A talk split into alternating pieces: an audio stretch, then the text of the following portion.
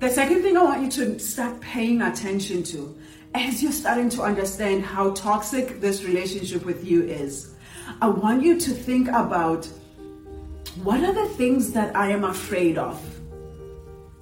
What are the things that cripple me and put me down and make me feel less than? What fears do I hold that I allow to control my life? We don't think about that level of toxicity.